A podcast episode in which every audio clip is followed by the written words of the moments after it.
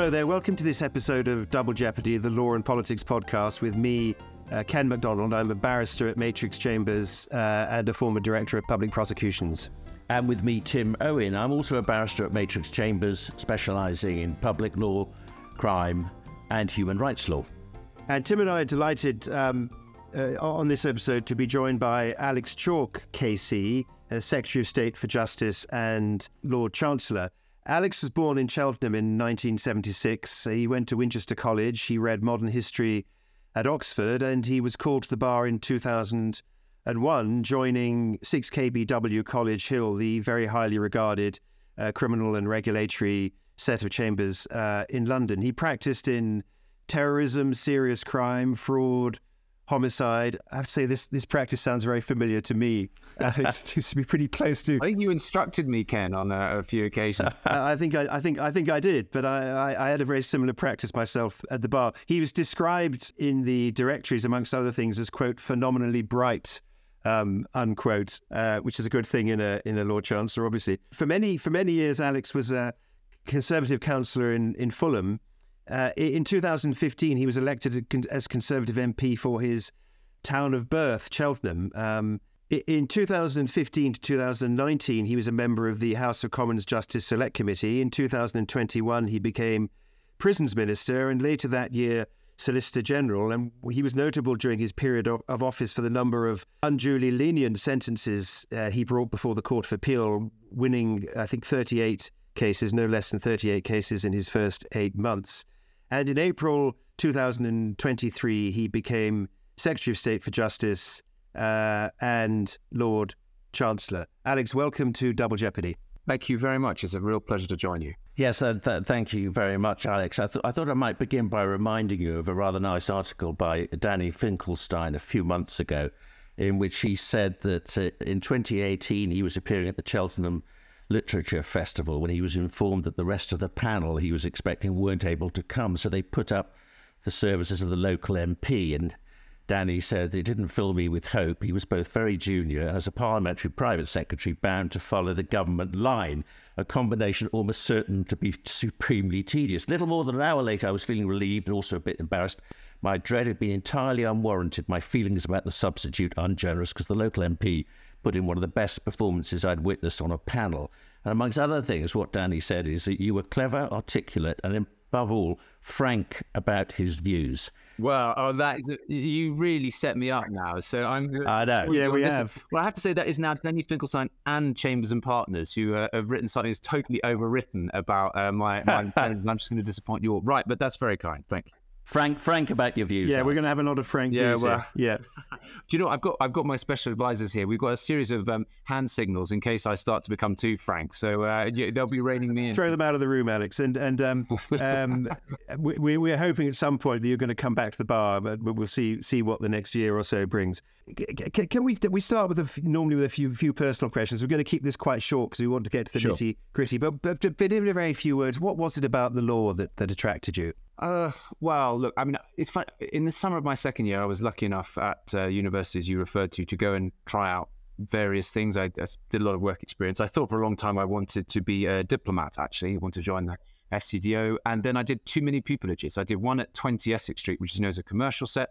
And then I did one at 18 Red Lion Court, which, as you know, is also a very uh, good criminal set. And I was absolutely hooked. I think that, you know, there is there is little substitute for advocating on behalf of someone you think is perhaps less able to speak convincingly and coherently for themselves and to advance their interests. And it, it, I was just completely bitten by bitten by the bug on that, and I decided that was the future for me.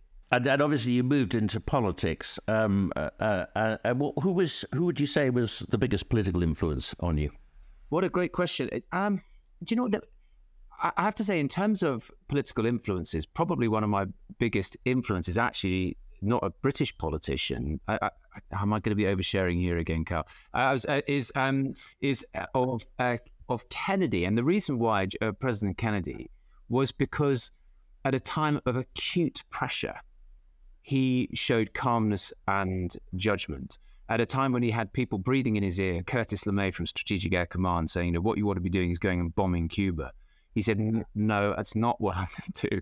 And he came up with this ingenious uh, quarantine policy. And I just remember thinking that it's it's that ability to keep your head when all about you are losing theirs and blaming it on you. To uh, probably slightly misquote Kipling, uh, that that I found I found an inspiration. But the truth is, the bigger inspiration was one of circumstance. You mentioned my hometown of Cheltenham. Is to is to put yourself amongst the problems of your community and just to play a small part in resolving them, and without you know, boring your listeners, except those who live in Cheltenham, of which I hope there are many.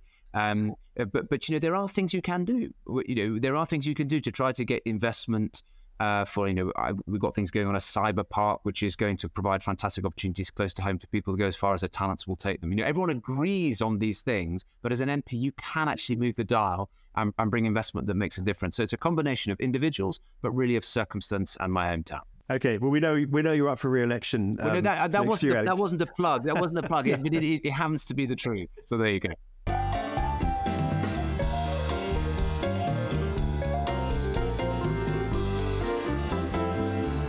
Let, us get let's get on directly then to what you are actually doing um, in politics, which at the moment is is quite a lot. We had the King's Speech debate in the House of Lords yeah.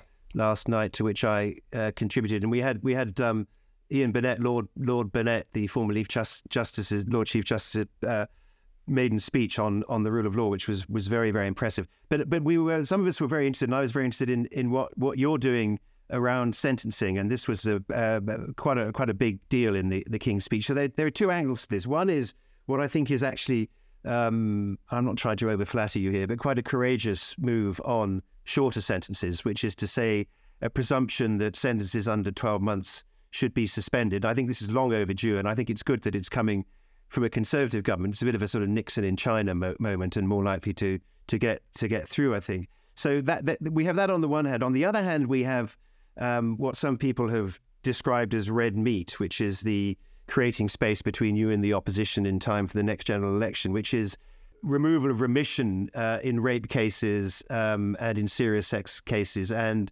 many, many more whole life sentences for somewhat lesser, they're all terribly, terribly serious, but somewhat lesser forms of murder than than than it's generally been reserved for. So, could you say something about this? I mean, I, I'm I'm very sympathetic to the shorter sentences, a little less sympathetic to you removing remission, which I think is a slippery slope. Yeah. Okay. Well, well um, first of all, just to just to pick up the point about Lord Burnett, I, I haven't had a chance to pick uh, to read what he said, but he did write to me in a way that was sort of characteristic as he was winding up his term in office. He still found the time to write the most brilliant letter about with his reflections on how he thought uh, the criminal justice system could conveniently be uh, reformed. And it, it, was such a sort of powerful series of suggestions that if I'm fortunate enough to be re-elected, that I'll certainly be giving very careful consideration to. But put, putting that to one side, so short sentences, I think it's just worth me saying, if I can, that this hasn't emerged from a clear blue sky. These are things that I've been thinking about for some time. And indeed, after I stood down as Solicitor General uh, from the Boris Johnson government last July at party conference, I was speaking at a justice event about precisely these sorts of things. And incidentally, the whole motivating factor behind it is not just some sort of instinctive liberal view as to what one should do. It's, it's about what works. And the fact is, with short sentences, you're driving a freight train through someone's life. You destroy their reputation, you destroy their ability very often to work, family relationships, mental health, and so on. And the problem is they're not then in custody for long enough for the process to begin to rebuild their ability to become a contributing member of society. And as I said, that's borne out by the statistics. Under 12 months, more than 50% chance of reoffending. But uh, but if, on the other hand, you have a suspended sentence order with onerous requirements and so on, then it's about 22 or 24%. So that's the point. Yeah. But the other point, I know you know this, but it's worth just emphasizing, is we now are in a much better place in terms of technology. And that technology can tailor a sophisticated sentence, which does the punishment because punishment is required. So you can now have COVID style curfews of up to 20 hours on the weekend. So you really make a mess of someone's weekend. Fair enough. But you can also insist that they go from home to work during the week to hold down that job and they go from home to that anger management course or or whatever it is. So technology allows us to do that. Other countries have done it in, in a sophisticated way, and it is born from an instinct to reduce reoffending. So to the point, then the second point the, the stuff that you're less um, excited about. I mean, the whole life orders. It's worth reflecting on um, that. I mean, f- first of all, we of course make no apology for wanting to lock up the most serious offenders for longer and and so on. And it is a it is a fact that if you look at the really dreadful case, for example, Sarah Everard, where there was uh, murder which had been uh, foreshadowed by serious sexual offence. And he was and, and, he and he was a police officer. And he was a police officer, that's true. And in in that case there was a whole life order that was required. But I, I, I do think that if we are to do the important things that I, I want to do on short sentences, it is important to take the country and indeed Parliament with us. And so I, it is a trade. So it is a trade-off. It is a trade-off. Well, I wouldn't say it's a trade-off, but I think it's an overall package which I want to see command public confidence. I think that's probably as as, um, as far as I can put it. Can I just draw your attention, Alex, to it's in the number ten briefing on the King's speech. It contains this this paragraph, which I just wonder if you actually believe this to be true. It says, um, "For too long, the justice system has been too lenient." And left victims feeling hollow even when perpetrators are caught. Uh, so, with the King's speech, we're going to protect victims and keep people safe. I mean, do you really believe that for too long, and if so, for how long, our justice system has been too lenient? I mean, we have the longest sentences practically in Europe. We have one of the highest prison populations. Yeah, I mean, that's just, it's just not true. Is it, isn't that just feeding into this sort of performative tabloid agenda? I just wonder if you really believe we have been too lenient for too long the, the first thing I absolutely accept is that we do have robust uh, sentences in this country. Of course, the, the courts you hardly need me to tell you or your listeners. Courts are entirely independent and they make their decisions. But we do have robust uh, sentences, and I think it's also worth reflecting that. I'd, you will know when you're in court, and sometimes you have that moment where the defendant's being convicted, and the judge says to the jury, Well, do you know what? I, I think I'm going to proceed to sentence now. So, members of the jury, if you just want to wait there for a moment, and then, of course, the jury hear the plea in mitigation, they hear about this person's background, and then the sentence gets handed down, and it is a very significant one. You suddenly see the ash on the faces, jury's faces, yeah, on juries yeah. on the jury's faces because you know the sentences are robust. Um, They're very long. So uh, that is that is true. That having been said, when you sit in this seat and you speak to victims of crime. So you speak to the family of Zara Aleena, for example. You speak to those who've been affected by the Lucy Letby case or others. And there are some aspects of the criminal justice system, particularly for those most serious serious cases, where there is a risk of disconnect between what the public perceive and the actuality. So, for example, the fact that in 2010 rapists uh, would get out at the halfway mark. So if you're given eight years and you only serve four, that that was an issue of, of disquiet. Now, you're right to say, respectfully, that in, in the overall context is nonetheless our sentences are significant, but there wasn't necessarily a there isn't always necessarily a particularly um, uh, how can I put it wholesale acceptance of issues such as uh, early release provisions. So I, I, do think we have to try to take the public with us. I am doing what I think is ambitious in respect of short sentences, but that does have to form part of a package uh, which can give the British people uh, confidence that uh, justice is being done. And as, incidentally, the final point on that is you know, giving the judges additional power to ensure that people come into court for sentence. These sorts of things have totemic significance uh, if people are seen to be cocking a snook at Parliament. And the final point is, of course, that risks undermine, undermining the rule of law. I mean, the question is the question is whether the significance in a, in, a, in a policy like that is any more than totemic. But, but, but Alex, I entirely agree with you that when you sit in seats that, such as the one you're sitting in now, or the one I sat in as DPP, then you you know you have to sometimes um, move in ways that you wouldn't necessarily predict before you got there because your accountability is different. You're no longer accountable to yourself as an individual barrister. You have a public responsibility. But I, I just wanted to, to, to take you up on whole life tariffs. I mean, in the in the past they have been uh, whole life sentences. In the past they have been reserved for the very very worst, multiple murderers, murders of police officers. Uh, I mean, cases like the Sarah, Sarah Everard case.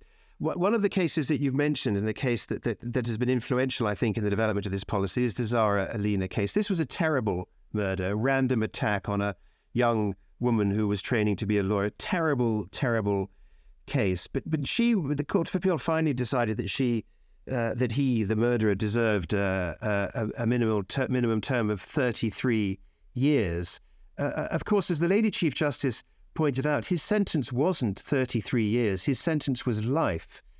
What the 33 years meant was that he would have to serve at least 33 years before he was eligible for parole. Um, the reality is that, that the sentence is likely to be much, much harsher than, than, than, than 33 years. But 33 years in itself is a very, very long sentence. And that's the sort of case which you're now going to bring into the whole life tariff system, which at the moment is dealt with by a sentence of no less than 33 years and perhaps much, much longer if the parole board decide he's not safe to be released after 33 years. I mean, isn't that an adequate societal well, response to that crime? I'm, I'm really not trying to minimize this crime at all, but I think that's an adequate response. And I think what you're doing is just, if you, if, if, if you'll forgive me, chucking a bit of red meat out here. Two, well, two things I'd say. So, um, first, it may, of course, be that he would be released after 33 years. So I take your point that the parole board have to consider it, and very often they don't release at that point. But he could be point one,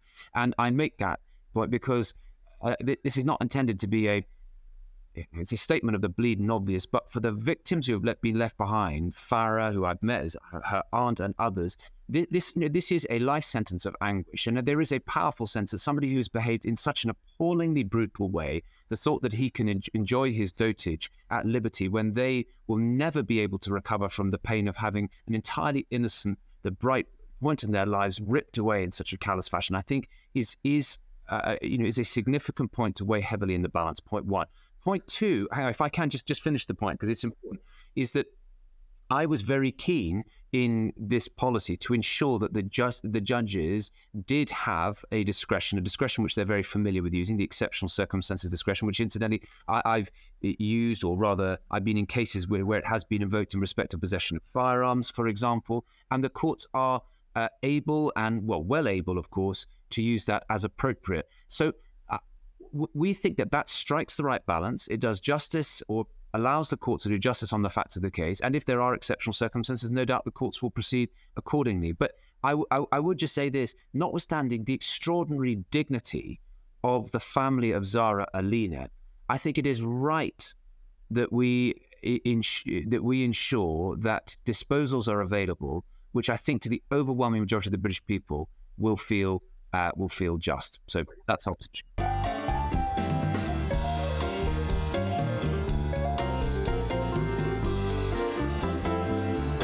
Can can I ask you about the Victims and Prisoners Bill, which is also in the King's Speech? You may, yeah, Because uh, again, going back to the number ten uh, briefing, it says the Victims and Prisoners Bill will give ministers the power to stop the parole of the worst offenders and prevent them getting married.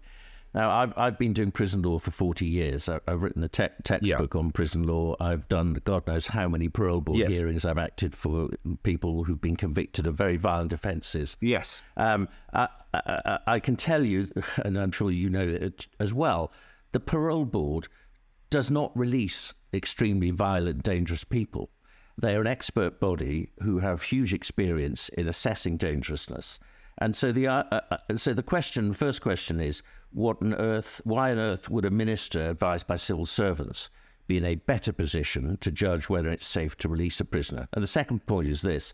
Uh, I also acted. I acted for Myra Hindley and, and, also a man called Stafford uh, over challenging the involvement in ministers, politicians, in interfering with uh, the life sentence. As you know, it used to be the Secretary of State decided on the release of, of life sentence prisoners. And so, from a constitutional point of view, as well as from a practical point of view, what what is this power supposed to achieve?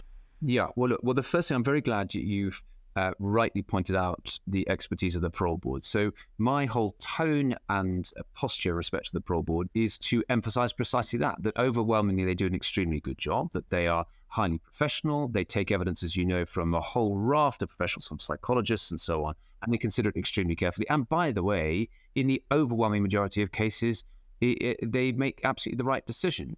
So this is not intended to say they are incapable or unwilling to take the robust decisions for, to promote public confidence. Instead, uh, this piece of legislation is designed to offer an additional check. I that's the expression I use rather than uh, a veto necessarily in appropriate cases to allow effectively the parole board to look again. So uh, there are those who perhaps might have wanted to mischaracterize this as, to all intents and purposes, the Secretary of State uh, making all these decisions uh, himself. Effectively, it provides the power to to require a second look. So to invite the to invite the upper tribunal to have a look at it. Now there are some cases, and incidentally, this does not apply to all cases by any means, but it's those most serious which has the biggest impact for there to be a second. And I actually think that is in the interest of supporting the parole board. It's not meant to be antagonistic but in those cases, just to allow a second check. And we've worked closely uh, with the judicial office to see whether that should be the Court of Appeal Criminal Division or whether it should be up the tri- upper tribunal. And the upper tribunal can hear uh, e- evidence in this way. So, it, look, I, I, understand why some people. Um, might suggest that ministers are wanting to wade in like medieval monarchs. That's absolutely not what I'm proposing to do. I'm very conscious of the proper limits of ministerial executive authority, and this is about a second check. Well, that's that's that's good to hear that it's not a, a, a, a blatant override. Yeah. That's that's good to hear. Can we, Alex? Can we, can we move on? Um, the Conservative government is not uniquely guilty, as I would say, on on on this aspect. I mean, Labour governments and Labour Home Secretaries have done it too. But there's been a ramping up of of rhetoric about lawyers and lefty lawyers, and, and I would say, uh, in in some cases, linking lawyers to the uh, you know the sins of their clients. I mean, political attacks on lawyers for doing their job. Now, you're Lord Chancellor, and one of your roles is to stand up uh, in cabinet for rule of law. I mean, when you hear the Home Secretary talking about lefty lawyers, when you talk, hear other politicians railing against lefty lawyers who are bringing judicial reviews against the government, does this make you feel um, uncomfortable? And is this something that you raise in cabinet? Uh, well, and just following on from what Ken said, of course, you're aware that Lord Falconer, your predecessor, denounced you for denouncing lawyers for parading their political views in the work they do. And it was slight irony for. I love I love Charlie deeply, uh, but he'll uh, he'll never never resist the opportunity to have a pop. I mean, look, I think um, the th- the thing that, that you're, you're right, um, Ken, respectfully with your uh, opening remarks. I mean, I, I remember as a barrister uh, pre pre 2010 feeling a little indignant when uh, I, I, think it was Jack Straw, whoever it was, was saying, you know, these lawyers, they come in and the, they resist these antisocial behaviour orders in communities blighted by antisocial, and then they and then they drive off in their BMWs and they don't have to live with it. Yeah, he did. I remember, remember that. that. I remember that yeah, speech. Yeah. So I, I, remember, you know, people were talking about, oh, you know, we're going to derail the gravy train of legal aid, and I literally, I was one of the barristers who got named and shamed in a list of people who'd sort of received however much it was from the legal aid. And it's a slightly separate point. But anyway, I just I just make that point that there hasn't always been um, swooning adulation of lawyers. Uh, uh, have you got? Have you? My my question is: Have you gone yeah, over to the no, dark no, side? No, no, of course not. Let me so let me just set let me just set out uh, just some issues of principle which I think bear emphasis. Um, you know it, your listeners know it, but it but it does bear emphasis. That the, those of us who act as lawyers do so because we're recruited on the basis of our expertise rather than our beliefs, and of course you're there to do your duty to act in the finest traditions of uh, the independent bar, indeed as independent lawyers, so to do. And and I just paused to reflect. It was um, you know, it was a it was a future president of the United States who acted on behalf of British soldiers who'd been accused of uh, effectively what you might think of nowadays as war crimes in the 18th century, and that's exactly uh, as it should be. I think the the only thing that I would say, in the interest of some uh, uh, context. I mean, so I will always make those points, and I think it's very, very important that we continue to do so there there has been a bit of a trend, and I think earlier this year there was a, a declaration of conscience, rather grandly uh, uh, uh, referred to by a group of lawyers, and by the way, not an undistinguished group. This included five silks who said that, notwithstanding that uh, the cause of these various people is entirely legal, I think it was to do with um, uh, various companies. I think they were fossil fuel companies. Yeah, they were. Yeah. yeah we, we, we refuse to act, which of course drives the coach and horses on one view through the cab rank uh, rule. Well, on any and, view, on any yeah, view. Yeah, and, and, and I thought it, I thought it was really disappointing because some some of the language was was a bit was a bit fruity to be. I, I, I think I wrote it down somewhere. Yeah, they were saying, you know, um, they said it, it referenced that civil law. They, they referenced things that civil law should prevent but does not. In other words, they were taking a view that the law was wrong and that therefore they weren't going to have any part of it. And that struck me as regrettable for those of us who want to stand up and say, for goodness sake, don't worry about people's politics. Worry about their skills because that's all that, that really matters. So uh, you will always find from me somebody who wants to underscore and emphasize the fact that lawyers act freely and fairly without, you know, without fear or favor to do the best on behalf of their clients, whether they agree with them or not. But it doesn't necessarily help uh, that some will come out and be very clear uh, that, that they they take a view which um, either uh, they either agree or disagree with their client. That seems to me to cross a line which is which is broadly unhelpful.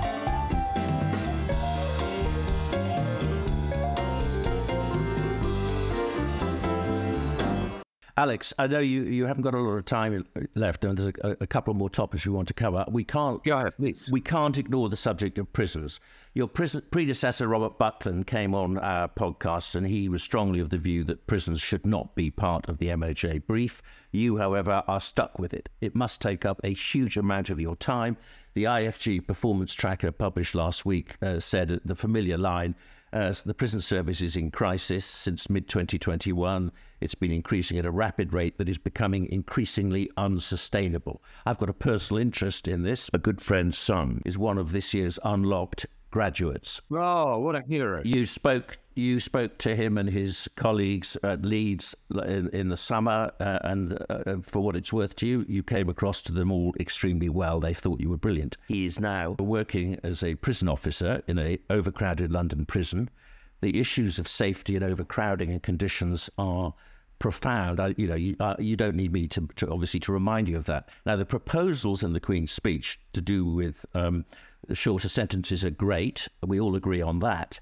Um, but that's going to uh, take time to work its way through, and there are, there's no sign at the moment of a, of a, massive reduction. I mean, uh, prisoner safety is an issue, prison officer safety is an issue. Uh, how is this going to be solved anytime soon? Before you answer, can I just add an equally personal note? Because part of your plans for prisons must include uh, a greatly increased work for the probation service, and one of my kids is a probation officer. Um, oh, really? And they are really um, under the yeah. cosh in terms of their working conditions and their caseloads and attacks on them in the press and so on and so forth. So this is a whole system problem, isn't it? Prisons, probation, and the relationship between the two. Gosh, these are su- well, these are massive questions, and they're, they're very fair questions, and they're um, there are two really at, at, the beginning, which is one, what are you going to do to fix the prisons, but but also should yep. they be in your yep. portfolio uh, at all? Um, and I know Ian Burnett takes the view when he made the point with his characteristic clarity that he thought that they shouldn't. I, I mean, I have to say, I'm.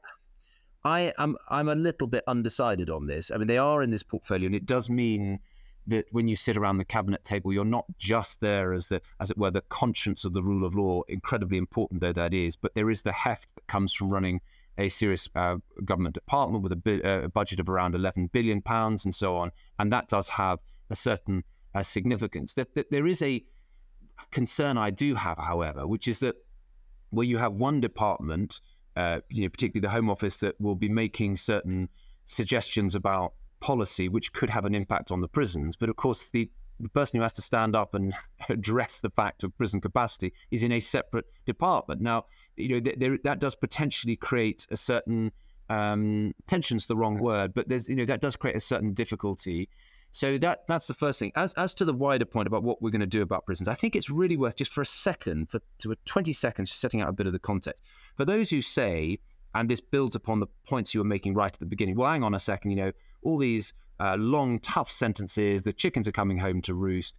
That is an attractive narrative, but actually, the data suggests that the issue is not so much in the sentence population, it is in the remand, uh, remand population. And of that remand, it's overwhelmingly pretrial detention. So, on a statistic which I think is extraordinary, the number of people on remand is a full 6,000 higher than it was pre COVID which is staggering.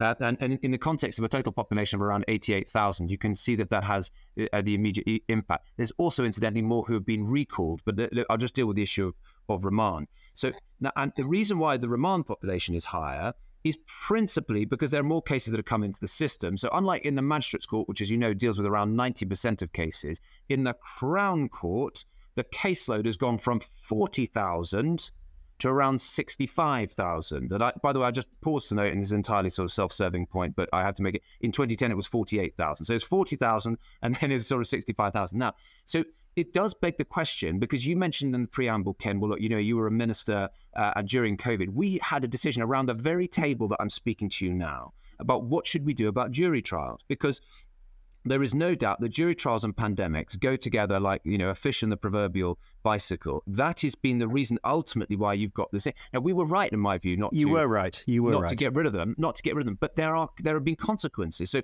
we are trying to unwind that, and it will take time. You know, we've got more judges, more courtrooms, more sitting days.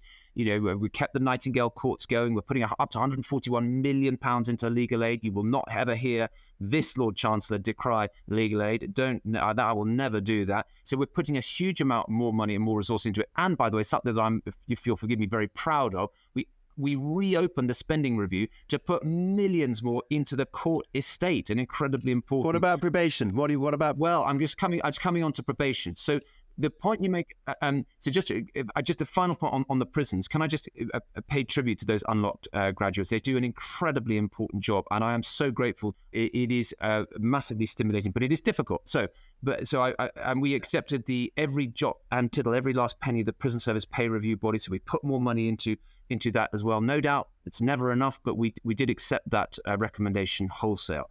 Probation, look, probation. You know, there are real I do have a concern about it because although we have recruited very significantly, so 1,500 in the first of the last three years, 1,500 in the second, and an additional 1,000 in the last year, plus 500, I do absolutely accept that that the, the probation service is is improving. It's on a trajectory of improvement, but there are some inexperienced. There are quite a few inexperienced probation officers. I absolutely accept that head on. We are investing very significantly in it. We are trying to increase the amount of mentoring so that so that that improves. What I think we are on a trajectory though to do is to increase the expertise and experience of that cohort. We are going through a period at the moment where there is a higher proportion of less experienced officers and I'm absolutely mindful of that. So that is a real priority for this department under my leadership. I mean, keeping people out of prison is going to is going to mean uh, serious probation work.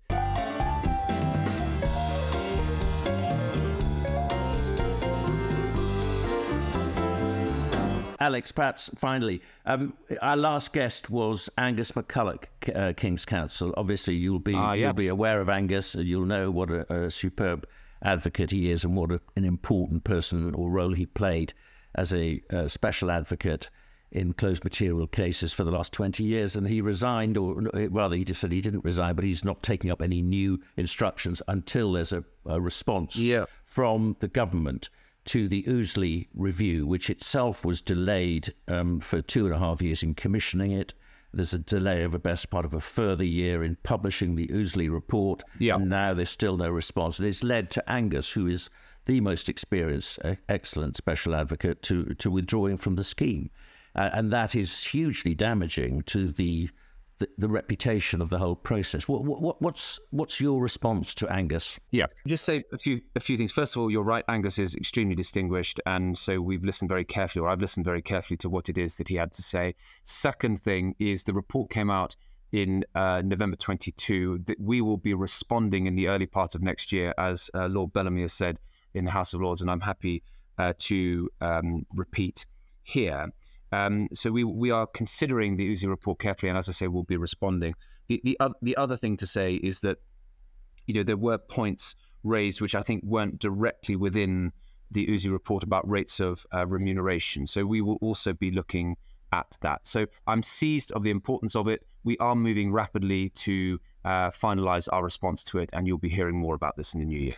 I mean, not the least of the important factors here is that much of what uh, uh, Angus complains about relates to undertakings which were given by ministers, certainly in the House of Lords when this legislation was being passed. And some of those undertakings have not followed through. And I hope that they will be followed through from now yeah, well, onwards. I can say that actually later today I'm speaking to my officials about good, this very good, issue. Good. And, and, also bluntly, I mean, being as candid as I can, you know, I, I'm speaking with the Attorney General's office as well about you which government department is going to really be driving forward on this because sometimes it, it slightly falls between two stools. On okay. issue of remuneration, that's not directly one for us. Equally, there are matters which are plainly in my lane. So uh, that is, I've, I've received a letter from the AG about this precise issue.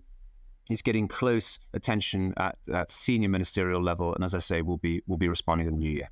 Well, Alex, it's been a real pleasure talking to you, and we're we're very grateful to you for giving us time out of your busy schedule. I think a final final question from me before before we finish: if if the Conservative Party manifesto were to contain a, an undertaking to leave the European Convention oh, on I Human knew Rights. this was coming. Would I knew you, this was coming. Would you? Ken. Would you? Gosh, is that, on, is I haven't finished. time? I haven't finished yet. time? No, no, no. I haven't finished yet.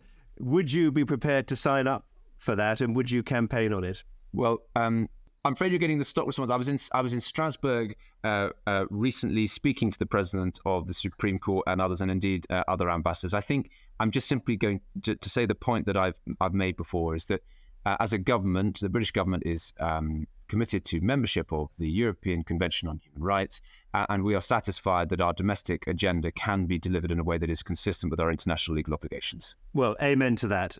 Alex, thank you very, very much for joining us. Thank you very much for having me. Yes, thank you. You've been listening to Double Jeopardy, the Law and Politics podcast with Ken Macdonald and with me, Tim Owen. We hope you've enjoyed that discussion with Alex Chalk.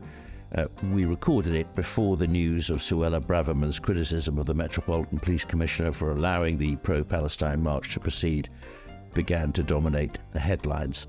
But we hope you enjoyed this episode in any event have a look at our back catalogue. We've got a wide range of guests from Professor Kathleen Stock to former President of the Supreme Court Brenda Hale, Dominic Grieve, former Lord Chancellor Robert Buckland, Lord Pannick, and a whole host of other guests. So please check out the back catalogue.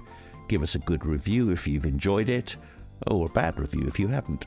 We'll take everything that uh, we get. We'll be back with you in a couple of weeks and look forward to seeing you then. Our editor is Billy Lawrence, and our social media advisor is Jess Jones.